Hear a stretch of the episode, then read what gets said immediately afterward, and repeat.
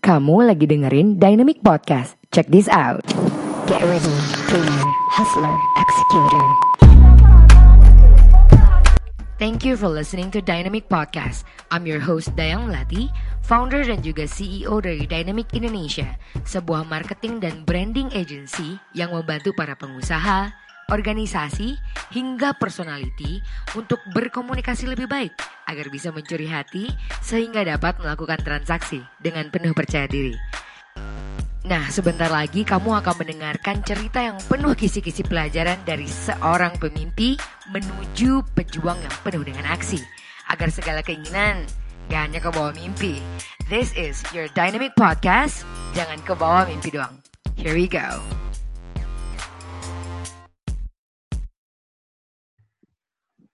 Hello, welcome back people. This is Dynamic Podcast. Jangan kebawa mimpi doang with your host Dayang Melati. Dan kali ini, in this episode, sebelumnya tadi kayaknya di intro kita udah ngomongin Nilai Idinul Faizin ya untuk teman-teman yang merayakan. Semoga setelah liburan ini pada happy-happy lagi semuanya, back to work dan kembali berkarya. Untuk memulai Kickstarter kita setelah liburan panjang Idul Fitri ini, kita membawa menginvite atau mengundang seorang guest yang menurut aku merupakan panutan kita juga nih di Dynamic Indonesia. Indonesian, aku suka banget dengan konten-kontennya yang juga straightforward. Kita sambut guest kita Deni dari Mock Branding. Halo Den, apa kabar? Halo Kak, halo semuanya. Deni ini gila sih. Kita baru ketemu ya Deni ya. Ini salah satu tim kita juga Lemon yang invite. Terus aku kayak kaget gitu loh, kamu bisa ngundang Mock Branding. It was like, wah gila keren banget sih itu. Iya. Kebetulan so, kita berteman sih. Oh kalian berteman. So yeah. Kamu nih, oke. Iya benar. Nge-save introduction mungkin Dynamic Nation pengen tahu sih kali ya, siapa sih Deni ini sebenarnya. Silakan Den. Oke, jadi basicnya sih saya itu desainer grafis, tapi lebih spesialisasinya ke brand designer gitu sih. Kalau biasa desainer grafis itu kan terlalu broad ya, terlalu luas, bisa ngerjain apa aja. Kalau saya itu spesialisnya lebih ke pembentukan visual identity sebuah brand, ya gitu Kak. Oke, jadi brand identity ya berarti ini ya? Iya benar. Amazing. Tapi kalau ini Deni sendiri, the man behind Mock Branding ini, kamu anak mana sih Den? Medan ya? Apa Pontianak nih jangan-jangan temannya si Lemon? Oh enggak. Ya sebenarnya saya ketemu ya Lemon itu dari awal saya start bangun account saya ya. Kita udah chat-chatan, udah teman online gitu. Wes teman online. Dan aslinya saya memang ya, ya bisa dianggap teman juga ya, biarpun online. Oke. Nah, dan aslinya saya memang dari Medan. Saya dari Medan sih Kak. Tapi asli. Kamu tinggal di mana Den? Di Medan emang tinggalnya atau di Jakarta? Halo? Oh enggak, sekarang masih stay di Medan juga. Halo, ya? Iya, oke. Sekarang ini antara di Medan. Antara Pontianak dan Medan nih guys, mantap. Kita menuntut ilmu sampai ke Medan, Ciamik ya. So by the way, untuk kali ini bakal seru banget karena kita bakal ngomongin betapa pentingnya desain di dalam branding, dan kita punya teman kita ya di sini Deni yang udah. Berarti kamu ngebangun brand kamu tuh cerita-cerita lah Den dari awal. Pertama kali ngebangun Mock Branding ini tahun berapa dan berapa lama nih sampai 18K Den? Oh oke. Saya cerita sedikit, maksudnya throwback ke perjalanan karir saya dulu ya, karena ada related sedikit sih. Sebenarnya saya mulai desain itu di tahun 2013. Cuman itu masih start awal banget. Saya belajar otodidak, mulai kerja di percetakan, habis itu masuk ke agensi, ke in-house designer juga. Nah saya startnya mulai freelance itu kan, saya kasih nama brand saya kan Mock Branding. Itu baru mulainya sebenarnya tahun lalu Kak. Oh wow. Sebenarnya baru mulai tahun lalu. Ya? Nah, benar. Tapi mulai start seriusin account-nya itu sebenarnya dari Januari awal sih, baru Januari awal gitu. Wow. Waktu Januari tahun berapa, 2020. Following kamu Den? Waktu Januari sepertinya masih 2000 sih. Masih 2000. Okay, menarik. Jadi dari 2000 itu awalnya kan saya cuma pengen sharing-sharing. Dulu sih saya cuma post-post portfolio saya di Instagram. Cuma sepertinya sih nggak ada efeknya ya ke audiens yang lihat. Oh, seperti orang lihat desain kamu bagus ya, udah apa efeknya ke saya gitu. Jadi saya mulai mikir kan, lihat podcast-podcast juga, sering lihat YouTube. Banyak konten-konten edukasi. Kenapa saya nggak buat konten edukasi tentang desain grafis di akun saya? Wow. Kebetulan ada lihat contoh di luar itu, ada yang namanya Chris Do. Mungkin Chris Do, wow. Kenal juga, tahu juga ya. Iya. Oke, terus? Iya.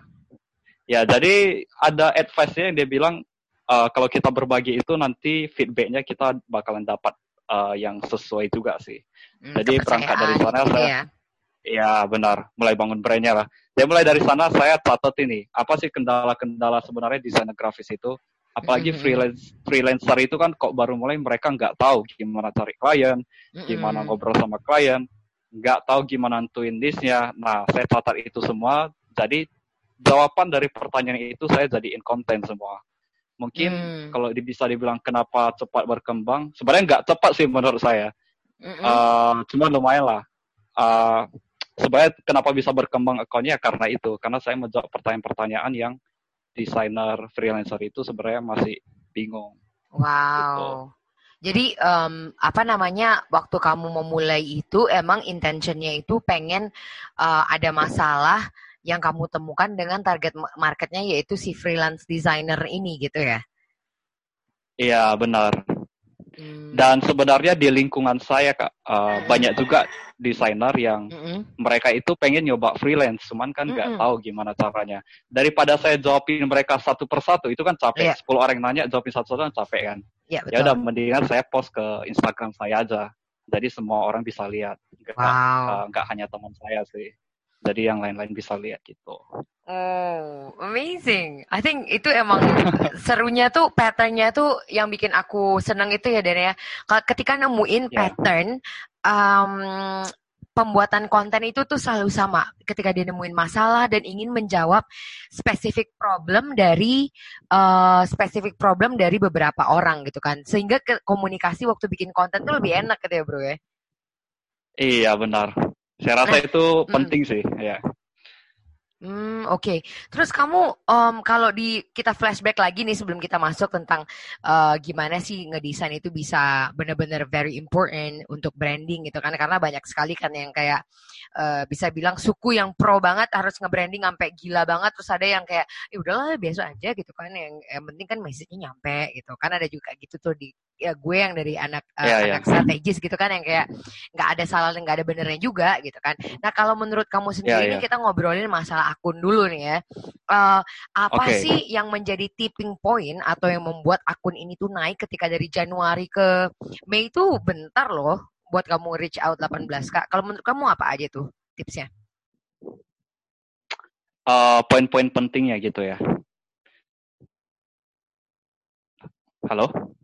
Ya loh, dengerin kok. Ya, maksudnya poin-poin pentingnya gitu Kak ya? Iya, betul. Oke. Kalau saya bisa bilang sih yang pertama itu kita harus bisa menjawab apa sih problem audiens kita, itu yang pertama. Seperti yang saya jelasin sebelumnya ya, itu yang pertama. Yang kedua itu kita harus secara nampaknya itu ikhlas kalau kita memang membantu. Bukan dengan embel-embel kalau kita ingin menawarkan satu produk. Tapi kita memang seperti interaksi dengan audiens itu seperti teman lah. Mereka kadang DM saya, nanya tentang, Bang ini gimana sih cara ngasih harga gini, saya balasin satu-satu. Nah, tapi itu di waktu luang saya balasin. Maksudnya interaksi antara sesama audiens seperti hubungan pertemanan itu penting sih. Mungkin relation-nya itu penting. Saya startnya itu dari hanya 10 orang yang DM saya, tapi sampai sekarang mereka masih sudah bisa saya bilang jadi teman saya sih sebenarnya. Karena mereka tetap, apapun konten yang saya post, mereka pasti bantu share. Jadi relation itu penting dengan audience. Okay. Terus poin ketiga mungkin kita harus perhatiin juga nih. Kadang apa topik yang sedang trending. Karena kalau kita buat konten terlalu idealis kan, nggak ada yang lihat kadang ya. kalau terlalu idealis. Jadi kita harus lihat tren apa nih, tren yang sedang ada di niche kita. Kalau misalnya bahas tentang kenapa sih logo itu mahal, misalnya itu topik sedang trending. Nah, kita create ulang topik itu, tapi memasukkan persepsi kita pribadi. Cara pandang, sudut pandang kita pribadi. Jadi konten itu kan seakan-akan jadi refresh lagi ya, jadi refresh ulang. Nah, aku rasa itu penting sih. Lihat momentum itu penting sih. Following the trend ya? Aku rasa itu sih, Kak. Yes. Aku following the trend, tapi jangan kehilangan core value kita. Yaitu pengen edukasi kan. Iya. Ini perlu di-highlight mungkin ya untuk seluruh konten kreator yang berada di dunia kreatif yang atau mungkin bikin konten edukasi ya. Gue ngerasa warm banget ya ketika lo ngomong yang kayak yang paling penting itu benar-benar ikhlas dan pengen ngebantu dan ngebangun relation. Kan kebanyakan orang gue udah post konten gitu kan, terus lu hilang aja gitu kan, nggak ngejawabin komen, nggak ngebales DM gitu kan istilahnya ya. Cuman kamu ngerasa itu banget ya ketika udah relationship-nya udah dibikin, nggak diminta pun mereka nge-share konten gitu ya. Amazing. Iya, benar-benar. Bahkan sometimes seperti ini sih. Mereka nawarin aku ke klien ataupun ke bos mereka. Jadi saya bisa dapat klien juga dari sana. Karena mereka mungkin percaya ya saya bisa handle project yang nggak bisa mereka handle. Yang ada sih saya mungkin bagi persen kasih mereka kira-kira seperti itu. Wow. Karena angka follower itu tidak menentukan seberapa banyak conversion yang kita bisa dapat. Yes. Karena saya udah rasain sendiri, mulai dari follower saya 8.000 itu hampir seminggu 4-5 kali pasti ada yang nanyain gimana sih buat logo, maksudnya mereka mau konsultasi, mau buat project.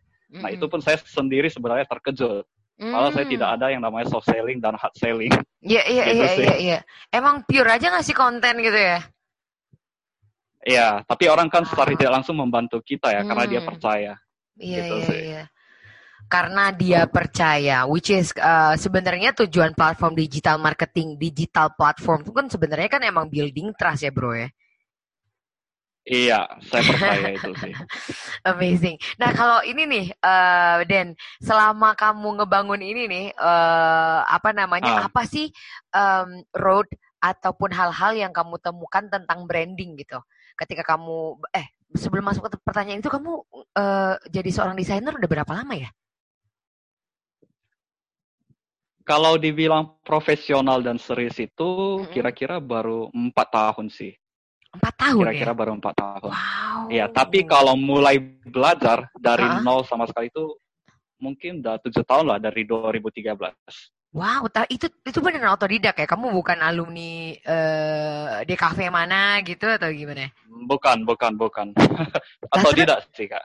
Lah, terus kamu background-nya apa dong, Den? Kalau nggak anak DKV? Dulu saya kuliah Teknik Informatika yang belajar buat aplikasi, buat website, yang buat coding seperti itu. Terus? Ya justru ya jurusannya itu beda lah dari profesi saya sekarang. Cuma saya tertarik dengan desain itu karena apa ya? Dulu pernah lihat teman saya buat logo, terus saya tanya ini berapa nih harganya? Saya tanya, dia bilang ini saya buatnya 10 juta kan ya, kan saya kaget gitu, masa buat logo sesimpel itu bisa 10 juta. Terus setelah saya pelajari ternyata nggak segampang itu dapat. Betul. 10 jutanya. Kita harus banyak melalui proses personal branding, kita harus tahu mengartikulasi apa sih manfaat logo itu sebenarnya ke klien. Betul. Nggak hanya secara estetika tapi fungsional dan kegunaannya. Wih. Ya harus banyak belajar sih. Secara estetika, kira-kira fungsional. Gitu. Iya, makanya brand guideline tuh harganya benar-benar ngerek kantong banget ya, karena emang susah bikinnya sampai sebulanan lebih ya. Atau lebih gitu. Iya, benar. Oh my god, Deni, that's amazing.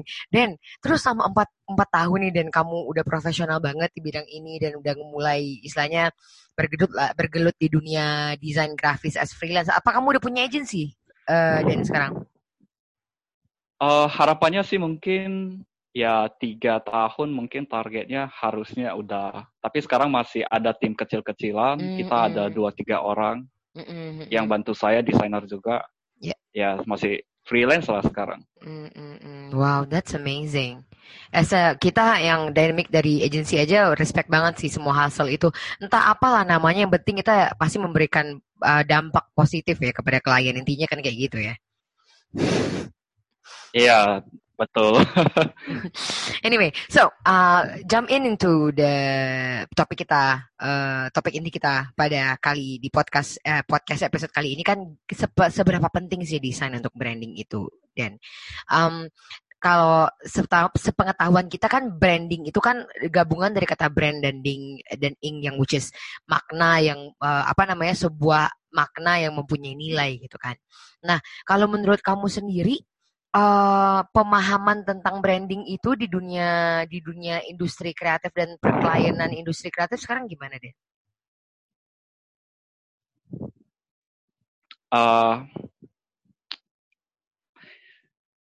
Berarti ini pemahaman branding di desain ya, maksudnya desain di branding kira-kira seperti itulah ya. Iya, maksudnya gimana sih klien kamu tuh bereaksi? Dan apa sih pemahaman mereka tentang branding itu apa sih gitu?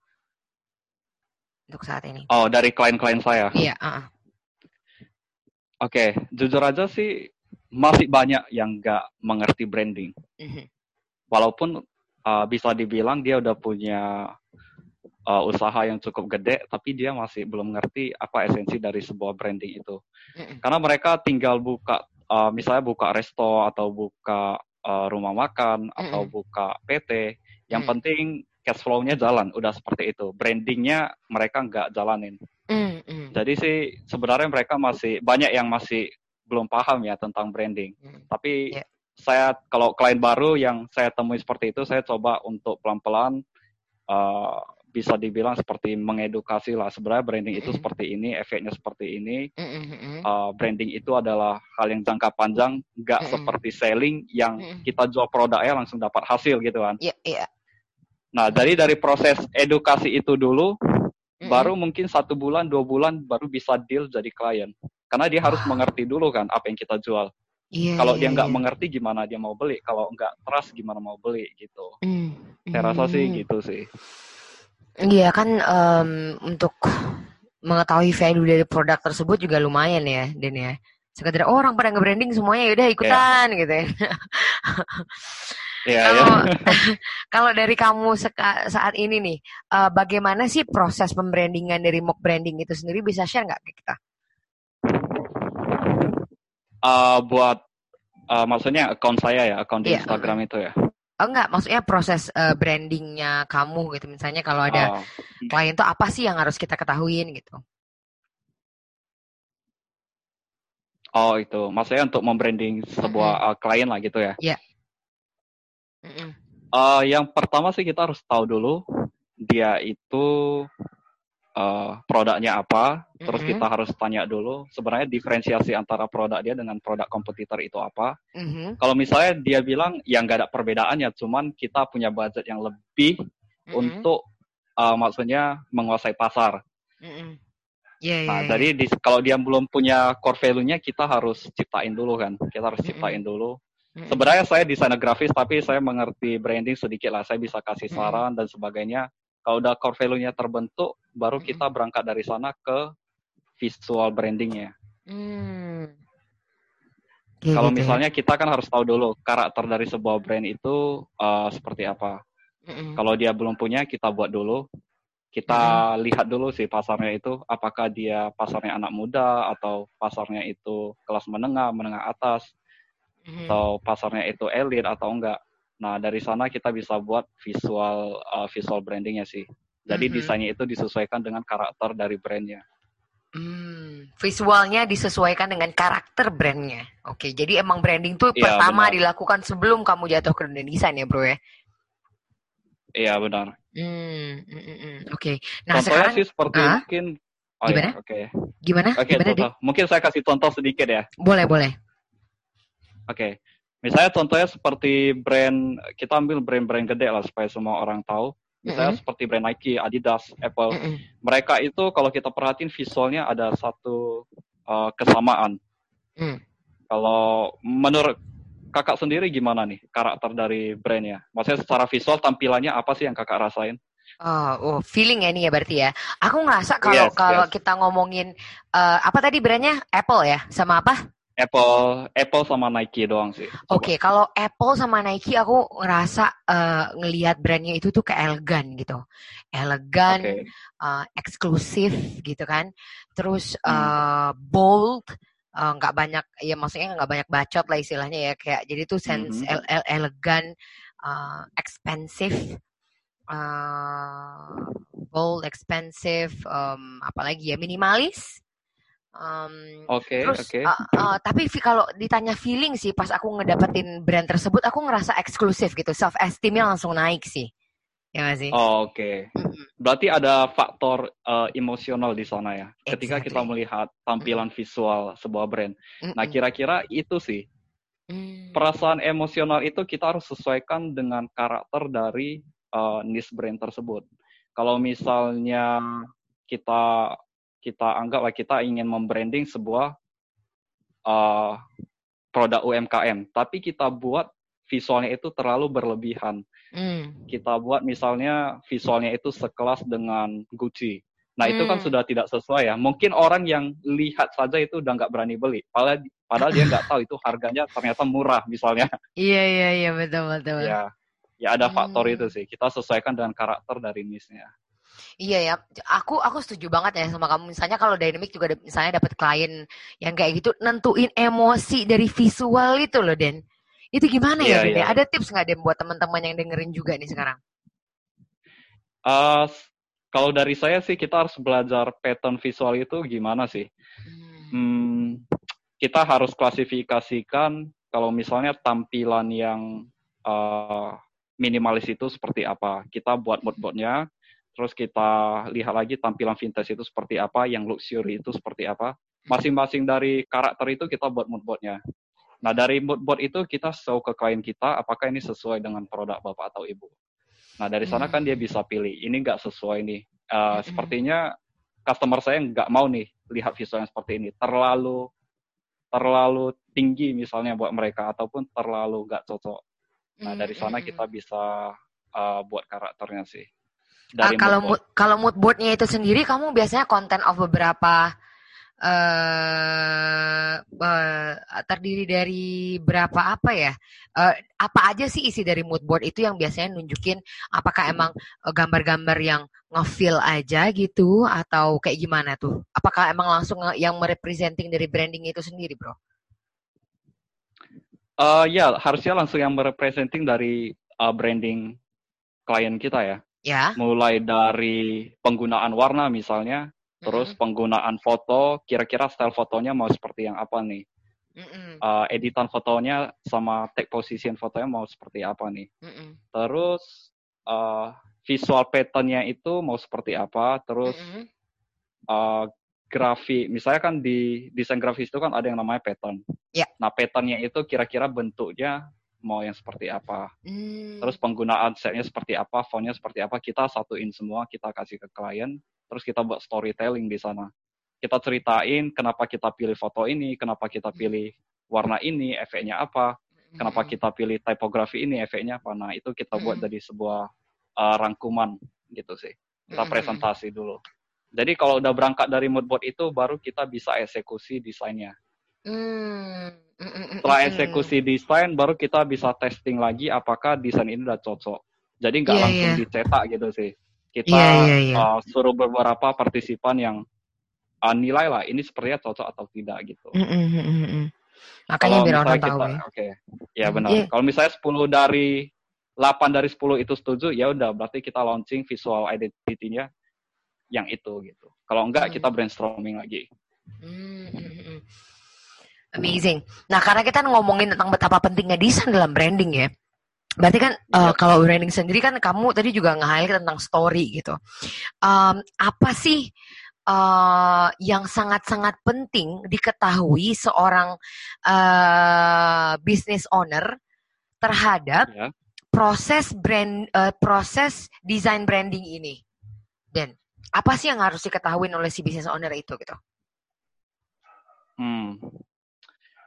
Sebenarnya yang cukup mereka ketahui, mereka kan pastinya bukan orang yang ahli dengan penggunaan warna, tipografi, dan bentuk, dan lain-lain ya. Yang cukup mereka ketahui menurut saya itu apa dampaknya, apa hasilnya dari branding visual ini.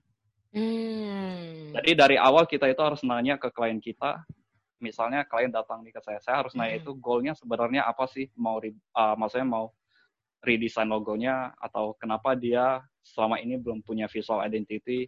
Nah nanti dia udah jelasin terus dia ceritain goalnya apa. Nah kalau goalnya realistis saya ambil, kalau tidak realistis tidak saya ambil.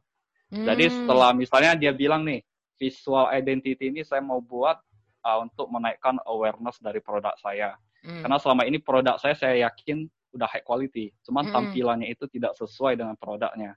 Jadi kita udah tahu nih, dia mau bangkitkan awareness dari visual. Dari sana kita baru jelasin prosesnya. Kalau dia nggak usah khawatir tentang masalah dia harus milih font yang mana, itu semua tugas desainer. Yang cukup dia tahu itu dia ambil keputusan saja. Dia sebagai pengambil keputusan. Hasil akhir dari desain kita. Dan dia harus tahu kenapa kita buat misalnya redesign logo, kenapa kita buat logo bentuknya seperti itu dan apa efeknya. Hanya itu sih. Nah, ini kan banyak nih yang biasanya yang dengerin podcast kita ini adalah seorang business owner ataupun freelancer juga ada. Tapi kebanyakan nih yang para pebisnis pemula nih dan biasanya. Nah, kalau seandainya nih dalam bisnis pemula otomatis dengan budget yang seadanya gitu. Apa sih yang kira-kira desain branding yang mereka harus punya, Den? Yang kira-kira pasti kalau kita punya bisnis yang efek kepada brand identity-nya gitu kan. Kalau seandainya mereka pengen profit yang lebih gitu. Apakah itu bisa diambil beberapa atau emang harus ada satu paketan gitu, Den? Sebenarnya kalau lebih bagus sih langsung secara keseluruhannya dari logo, packagingnya semua dibuat identitas visualnya. Tapi kalau misalnya budgetnya terbatas sih, saya sarankan lebih dibagusin packagingnya dulu. Kalau dia memang jualan produk. Karena saya pernah lihat satu video. Kalau kakak tahu YouTube-nya Rico Huang. Iya. Jadi di YouTube-nya itu dia pernah wawancarai satu entrepreneur. Dia itu cuma jualan peyek, tapi harganya bisa sampai 25.000 satu bungkus. Awalnya dia jualannya itu hanya 2.000, tapi karena dia ganti packagingnya, karena dia positioning brandnya bagus, harganya bisa sampai 25.000 satu bungkus. Jadi kan bisa dibilang naik 10 kali lipat ya.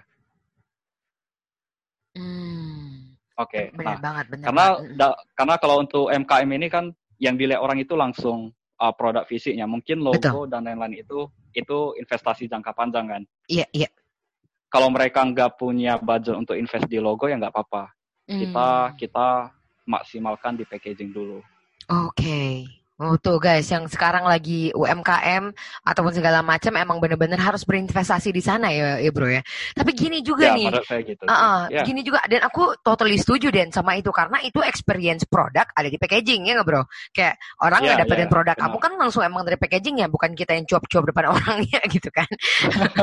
Benar-benar. Nah Den, masalah kedua nih Den biasanya, apalagi kita ngomongin sahabat-sahabat kelas menengah ya, aku kadang-kadang juga diingetin Pak Deni Santoso, kamu jangan pernah ngomongin UMKM karena kalau ketika kita udah ngomongin UMKM mindset kita langsung terbatas. Orang-orang yang nggak mau investasi sama sekali sama bisnisnya gitu kan. Ya udah nggak usah branding ya Allah gitu kan, nggak ada manfaatnya. So let's say mereka mempunyai budget yang agak minim nih Dan.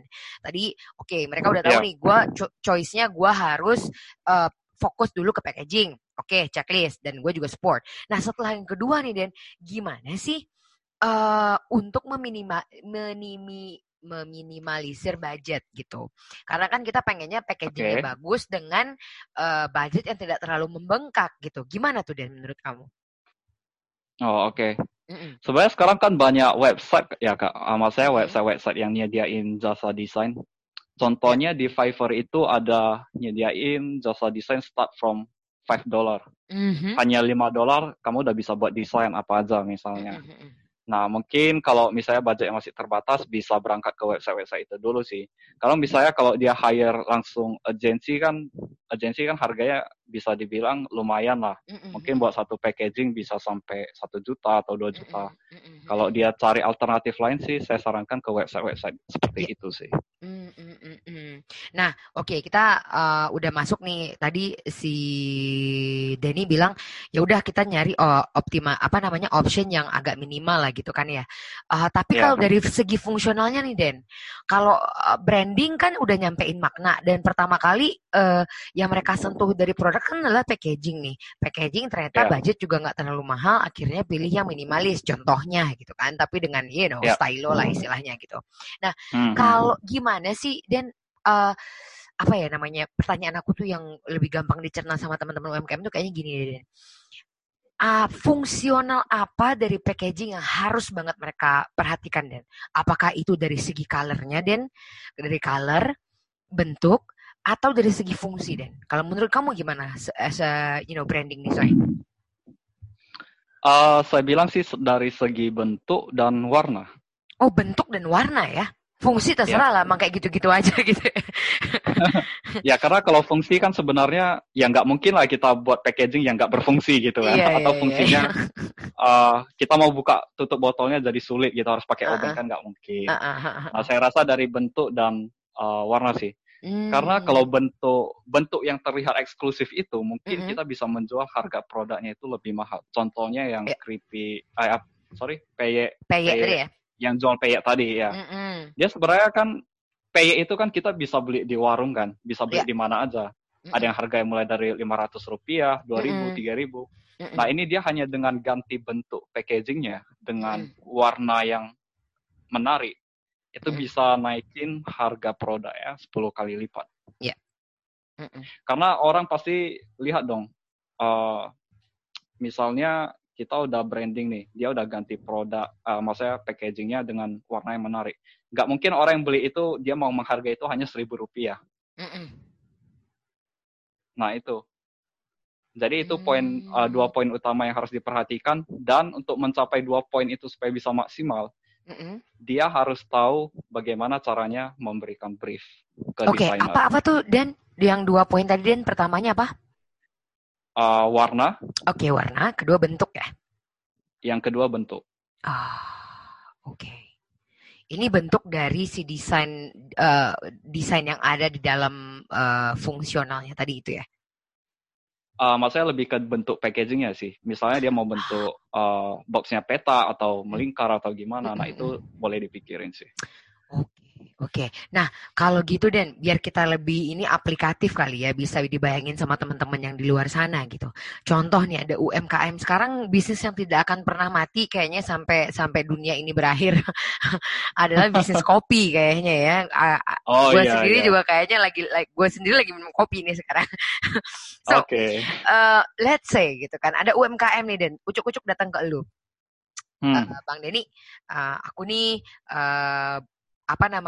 bisnis kopi udah jualan setahun gitu kan istilahnya, ya penjualannya stabil lah istilahnya gitu, dan sekarang dia jualannya pakai cup, tau kan lo kayak cup Janji Jiwa gitulah, terus ada logonya dia, terus habis itu ada yang panas dan ada yang dingin, dan dia juga ada bubuk kopi, ini coffee geek ya, lu bayangin nih anak coffee geek banget, terus dia punya coffee shopnya nggak mahal, dan karena di Pontianak juga anak-anaknya tuh anak kopi banget, jadi tuh kayak dibilang warkop tuh juga nggak warkop Den, jadi tuh kayak tau nggak sih kayak setengah coffee shop gitulah, tapi lumayan kayak geeky gitulah, coffee shop yang untuk anak-anak di kopi gitu kan. Ada bilang katanya branding nih bisa bikin cuan. Nggak kan, dia datang ke lu nih. Nah, abis itu, Bang, saya pengen packaging saya ini menjadi berpengaruh kepada omset saya. Jadi sehingga brand saya lebih dikenal. Kira-kira tuh apa sih yang akan lu lakukan gitu, Den? Ya, pastinya pertama saya tanya dulu dong. Selama ini apakah faktor packagingnya yang bermasalah sehingga omsetnya itu nggak stabil gitu kan? Wow, good question. Kadang orang datang itu dia berpikir kan kalau dengan ganti packaging omsetnya langsung naik. Ternyata yang bermasalah di usaha dia itu yang marketingnya nggak jalan misalnya. Jadi kalau kita mau branding pakai ya. Jadi kalau kita mau branding pakai material paling bagus pun, mau pakai desainer yang paling top pun, itu ya tetap nggak akan naikin omsetnya dong. Nah itu yang pertama. Okay. Tapi kalau ternyata setelah dia cerita memang penjualannya bagus, cuman dia mau naikin apa sih namanya? Naikin kelas kopinya gitu. Ya, karena kan naikin kelas kopinya. Iya betul. Gimana tuh? Ya kita bisa interview dulu dengan klien itu siapa marketnya. Apakah yang datang itu bapak-bapak ataukah anak milenial? Kalau misalnya kita ambil contoh anak milenial. Iya. Karena nah, sekarang anak kan? Milenial. Yes. Sekarang anak milenial kan suka banget tuh aktif di media sosial, entah itu TikTok, Instagram dan lain-lain. Yeah. Kita buatlah sebuah packaging yang bisa mereka share ke media sosial mereka. Jadi saya rasa itu sih marketing yang efektif sih. Nah gimana caranya? Kita harus mungkin di packaging itu kita buat kata-kata yang cukup menggeliti ataupun kata-kata yang bisa dibilang misalnya kata-kata kegalauan lah. Sekarang anak-anak sekarang kan suka banget tuh yang melo-melo. Iya. Yeah. Nah, kata-kata seperti Janji Jiwa itu kan dia ngambil konsep seperti itu juga. Betul, nah, betul. Cuman kata-katanya apa itu kita buat diferensiasi lagi. Terus warnanya itu kita pikirin yang datang itu sih anaknya minimalis atau enggak sih yang datang ke tokonya. Ataukah anak-anak senja, jadi warnanya kita bisa sesuaiin. Jadi begitu mereka pegang cup-nya, mereka merasa, wah ini minuman saya banget nih. Ditambah ada kata-kata itu, mereka foto. Mereka merasa nyaman dengan produk itu. Jadi di share, terus teman-temannya lihat di media sosial, mereka bisa datang lagi ke sana. Okay. That's really cool. Nah, kalau yang tadi tuh Den ya, kalau kita gue sebagai digital marketing strategist biasanya mencari diferensiasi itu melalui yang 4P kan, yang kayak ada product, place, promotion and price gitu kan istilahnya. Nah, kalau di branding designer itu mencari diferensiasinya itu dari apa Den biasanya? Kita pelajarin semua kompetitor dari klien kita. Jadi kita pelajarin apanya tuh? Apakah bentuk packagingnya atau apanya? Benar. Kita pelajarin bentuk packagingnya, kita pelajarin siapa market mereka, terus gimana mereka, maksudnya present cup itu ke klien mereka. Nah, dari sana kan kita bisa lihat, misalnya dia menggunakan material yang, kita bicara tentang bahan packaging-nya ya. Misalnya mereka gunakan bahan packaging yang sebenarnya bagus, cuman karena desainnya nggak pas dengan materialnya, jadi kurang efektif. Nah, kita bisa maksimalkan di sana, kita lihat kesalahan di kompetitor, kita perbagus di tempat kita. Terus kita tambahin lagi mungkin lebih ke bentuknya itu kita buat sedikit unik. Kita bisa gimana ya ceritanya? Misalnya buka botol itu biasa kan buka cup kopi itu kan kalau yang panas kita kan bisa dari atas doang gitu. Kita langsung minum. Nah ini mungkin kita bisa buka dari samping atau gimana. Pokoknya ada cara-cara kreatif seperti itu sih. Jadi orang ada user experience yang berbeda kalau datang ke tempat si klien ini. Okay. Berarti kalau dari segi tadi kita ngomongin warna atau ini kita bisa go through the competitor gitu. Kalau bentuk itu emang dari fokusnya ke user experience-nya gitu ya bro ya? Iya benar. Okay. Selama kamu ngedesain ini nih, Dan maksudnya selama 4 tahun kan pasti mulainya nggak terlalu mahal-mahal amat juga gitu kan ya. Istilahnya mungkin ngambil klien UMKM juga. Apa langsung gede? Dan kalau saya memang kebetulan dulu kan sempat kerja in-house di sebuah perusahaan ya. Perusahaan furniture. Yeah. Jadi setelah saya keluar, dia jadi klien saya yang pertama.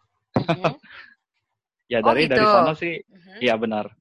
Tapi kalau misalnya ada teman-teman UKM yang datang, kadang saya ada bantu juga sih. Tapi saya harganya nggak sama dengan klien ideal yang saya kerjain biasanya. Iya.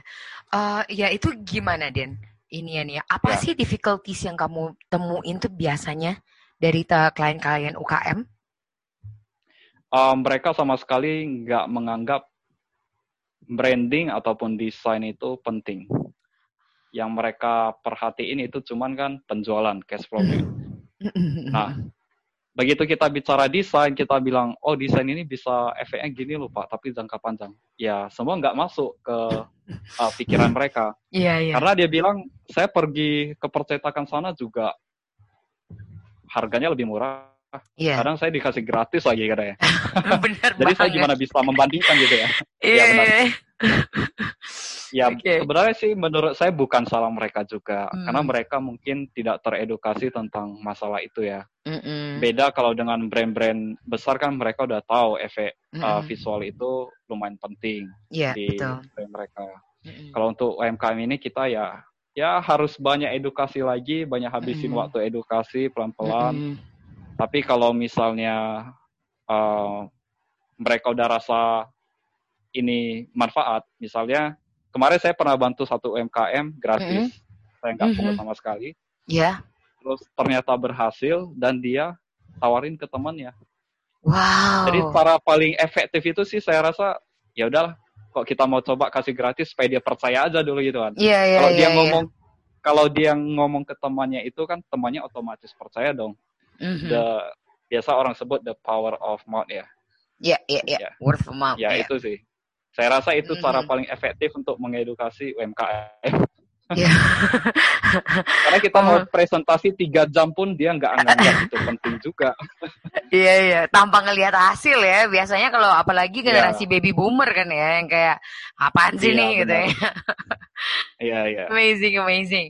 Okay. So, apa ya yang pengen aku tanyain lagi kamu tuh. Dulu kan kamu pernah kerja di percetakan juga. Abis itu pernah kerja in-house gitu kan. Apa sih yang apa ya bisa dibilang ya, apa sih yang ngebedain attitude dari desain itu tuh apa, Den? Maksudnya di tiap tempat yang pernah saya kerja itu ya? Betul. Kalau di percetakan mereka nggak peduli dengan value dari desain, mereka itu lebih peduli ke kuantitas cetaknya. Kuantiti cetaknya. Okay. Jadi kalau desain itu saya bisa bilang hanya sebagai operator software saja. Oh, okay. Jadi kalau klien datang buat logo di sana bisa selesai dalam waktu 5-10 menit udah selesai.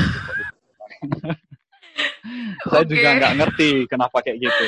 Ya udah tulisan dan lain juga. Iya. Gue tahu. Kayaknya itu pakai logo generator ya deh kayaknya. Ya jujur dulu saya saya pernah mengalami. Ini teman-teman followernya ini ya Mock Branding ya. Dia pernah ngaku salah nih guys. Masa lalu. Dulu saya pernah ambil dari internet, saya tiru sama persis, saya kasih ke kliennya. Karena kliennya bilang, saya suka yang ini nih. Ya udah saya ikut aja. Terus saya tanya bos saya, nggak apa-apa katanya. Wow. Ya udah saya ikut aja. Iya. Wow. Yang penting cepat cetaknya, cepat dapat duitnya. Seperti itu kira-kira. Oke. Karena kalau yang pas waktu di in-house gimana tuh, Den? Nah, habis itu kan saya pindah ke in-house. Yang in-house ini sih dia mungkin karena dia kan nggak mengerti desain, tapi dia tahu desain ini cukup penting. Iya. Jadi begitu dia hire desainer, dia serahkan semua hal yang berhubungan dengan desain itu ya ke desainernya, dia percayain. Jadi mulai dari sanalah saya merasa punya tanggung jawab sebagai desainer itu benar-benar sebagai desainer, bukan operator software.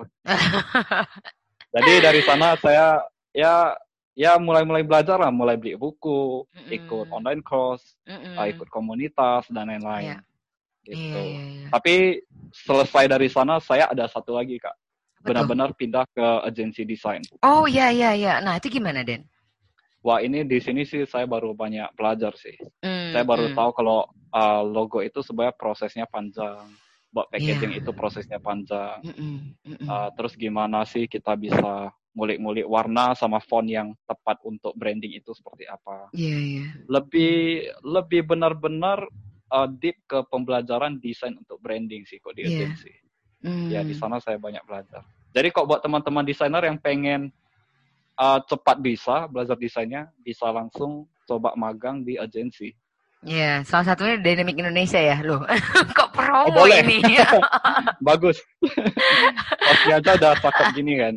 Jadi pasti banyak berkembang. Insya Allah. Wow, this is very cool. Nah, ini nih, menurut aku ini pertanyaan power nih yang ditulis sama tim aku juga nih. Apa sih yang menurut kamu yang membuat brand itu tidak berkembang tuh kira-kira faktornya apa aja sih, Den? Brand? Saya bisa jawabnya secara spesifik dari visualnya. Kalau secara keseluruhan kita branding, lagi ngomongin brand and design kan? Iya. Oke, jadi kalau secara visual itu sih seringkali orang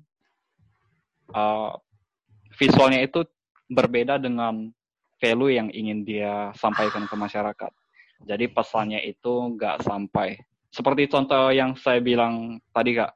Misalnya produk kita ini benar-benar high quality. Tapi visual brandingnya itu low. Maksudnya, ya kalau kita bicara tentang sebuah desain bagus apa enggak kan itu terlalu relatif ya. Betul. Ya, tapi kita bicara lebih ke fungsinya sekarang. Kalau misalnya produk kita high quality, tapi kita pakai misalnya packaging bahannya yang asal-asalan, terus tampilan desain yang terlalu sembraut, nah itu kan nggak mencerminkan kualitas dari ininya kan, dari produknya, nggak mencerminkan nilai dari brandnya juga. Nah saya rasa itu sih, kadang orang bisa sih, saya rasa semua artis ataupun seniman bisa buat sebuah desain yang bagus secara estetik, tapi belum tentu estetik itu sesuai dengan tujuannya, belum tentu estetik itu tepat sasaran. Itu sih menurut aku. Wow, that's really cool. I think kayaknya tadi obrolan kita ciamik banget sih, dan ini hampir sejam loh kita ngomong sini, Dan. Oh iya, nggak terasa juga. Anyway, kalau menurut kamu, apalagi ya, ini mungkin before last question ya. Apa sih yang membuat, tadi kita udah ngomongin tentang kenapa dari segi desain ya, point of design, kenapa brand itu tidak berkembang. Karena mereka mencoba menampilkan sebuah bentuk visual yang tidak sesuai dengan value mereka. Namun apa sih yang membuat kebanyakan successful branding in design itu apa? Faktor sukses ya. Betul. Sudah pasti kalau kita bicara desain itu kita harus hubungkan ke semua aspek branding ya, mulai dari branding positioningnya, mulai dari marketingnya, itu kan ada hubungan semua. Jadi aku rasa nggak bisa hanya kuat di desainnya saja, tapi secara artikulasi brandingnya itu nggak tepat ya nggak bisa juga. Tapi kalau kita lebih spesifik lagi ke visualnya itu, ya kembali lagi Kak ke yang tadi. Kita harus mengerti, kita harus menyampaikan pesan visual yang sesuai dengan value dari brandnya kan. Sebenarnya kuncinya itu doang sih. Tapi untuk mengerti itu kadang orang, maksudnya banyak desainer yang malas untuk menguliknya. Wah, itu malas untuk bertanya ke pertanyaan yang lebih deep. Apa sih yang diinginkan oleh owner ini di brandnya. Kadang banyak owner dari sebuah brand yang dia nggak tahu apa value-nya. Iya, itu benar tuh. Yang sulit itu di sana sebenarnya. Jadi kita mau buat desain pun arahnya itu nggak ada kan. Kita ambil. Apalagi pas kita mencoba untuk membuat value yang kayak kamu bilang tadi kan, kayak membuat karakter gitu kan. Itu kan juga lumayan susah kalau ya pokoknya gini gitu. Iya. Kalau Mas atau terserah kamu aja deh. Iya, benar ya. Udah deh, menurut kamu gimana? Kalau Mas ask question, pertanyaan yang harus ditanya itu kepada business owner tuh apa sih? Dan dari segi desain grafis? Kita harus tanya sebenarnya apa pesan yang ingin dia sampaikan dari produknya ini, dari brandnya ini ke audiens ya, ke maksudnya ke customernya. Nah, jadi pesan itu, ya mungkin kakak juga tahu, maksudnya core value dari brand itu apa sih? Kira-kira pertanyaannya itu. Nah, kita sebenarnya harus tahu itu sih. Itu yang paling penting sih. Wow, yay! Deni dari Mock Branding, guys. Itu adalah tadi podcast kita yang kayaknya kalau ditanya-tanya lagi bakal lama lagi nanti kayaknya. Mungkin kita will have another chance ngobrol in detail tentang desain sama Deni nanti. Cuman kalau closing statement dari kamu apa nih, Den? Sebelum kita tutup untuk episode kali ini, Den. Kepada Dynamic Nation yang ada di luar sana. Oke, untuk siapa? Untuk pelaku bisnis, untuk freelancer atau siapa? Mungkin ke pelaku bisnis satu, terus untuk ke si freelancer juga boleh satu. Oke, kalau untuk pelaku bisnis sih saya bilang jangan takut untuk berinvestasi di desain, tapi harus cermat juga memilih desainernya. Iya. Yeah. Kalau untuk freelancer, saya harap sih mereka benar-benar belajar basic dari desain itu sendiri, apalagi yang otodidak seperti saya kan. Jangan menghabiskan 3 tahun pertama itu hanya mempelajari software, tapi ujung-ujungnya kita nggak mengerti desain itu fungsinya apa. Kita cuma tahu buat brosur yang bagus, tapi nggak ada tujuan. Saya rasa itu sih, pelajari basic dari desain itu. Amazing. Thank you so much ya Den untuk waktunya, okay, you, untuk semua sharing-sharing yang apa adanya. Bahkan buka-bukaan banget ya nih ya Mock Branding ya. Udah aku kayak gini. Kamu emang benar-benar enggak takut untuk berbagi ya Den ya. Kita dari Dynamic Indonesia benar-benar appreciate banget, dan mungkin Dynamic Nation yang sekarang lagi dengerin, kalau kalian pengen ngontak Deni kemana nih Den? Di akun Mock Branding aja atau gimana? Iya, boleh langsung ke akun saya, ada link di sana, langsung klik aja sih. Oh, amazing. Thank you so much ya Dania. Sampai ketemu di next challenge. Dan itulah episode Dynamic Podcast kali ini. Jangan ke bawah mimpi doang. Jadi ketika kalian selesai dengerin ini, atau udah nyatetin, atau kalian lagi kayak lagi ngedrive, atau lagi dengerin ini sambil santuy, jangan lupa mungkin kalian bisa ngelis 3 action plan atau 3 hal yang akan kalian lakukan setelah dengerin podcast ini. Saya Dayang Melati, your host of the day, dan guest kita Deni dari Mock Branding. Pamit dulu. Itu aja. Bye-bye. Assalamualaikum warahmatullahi wabarakatuh.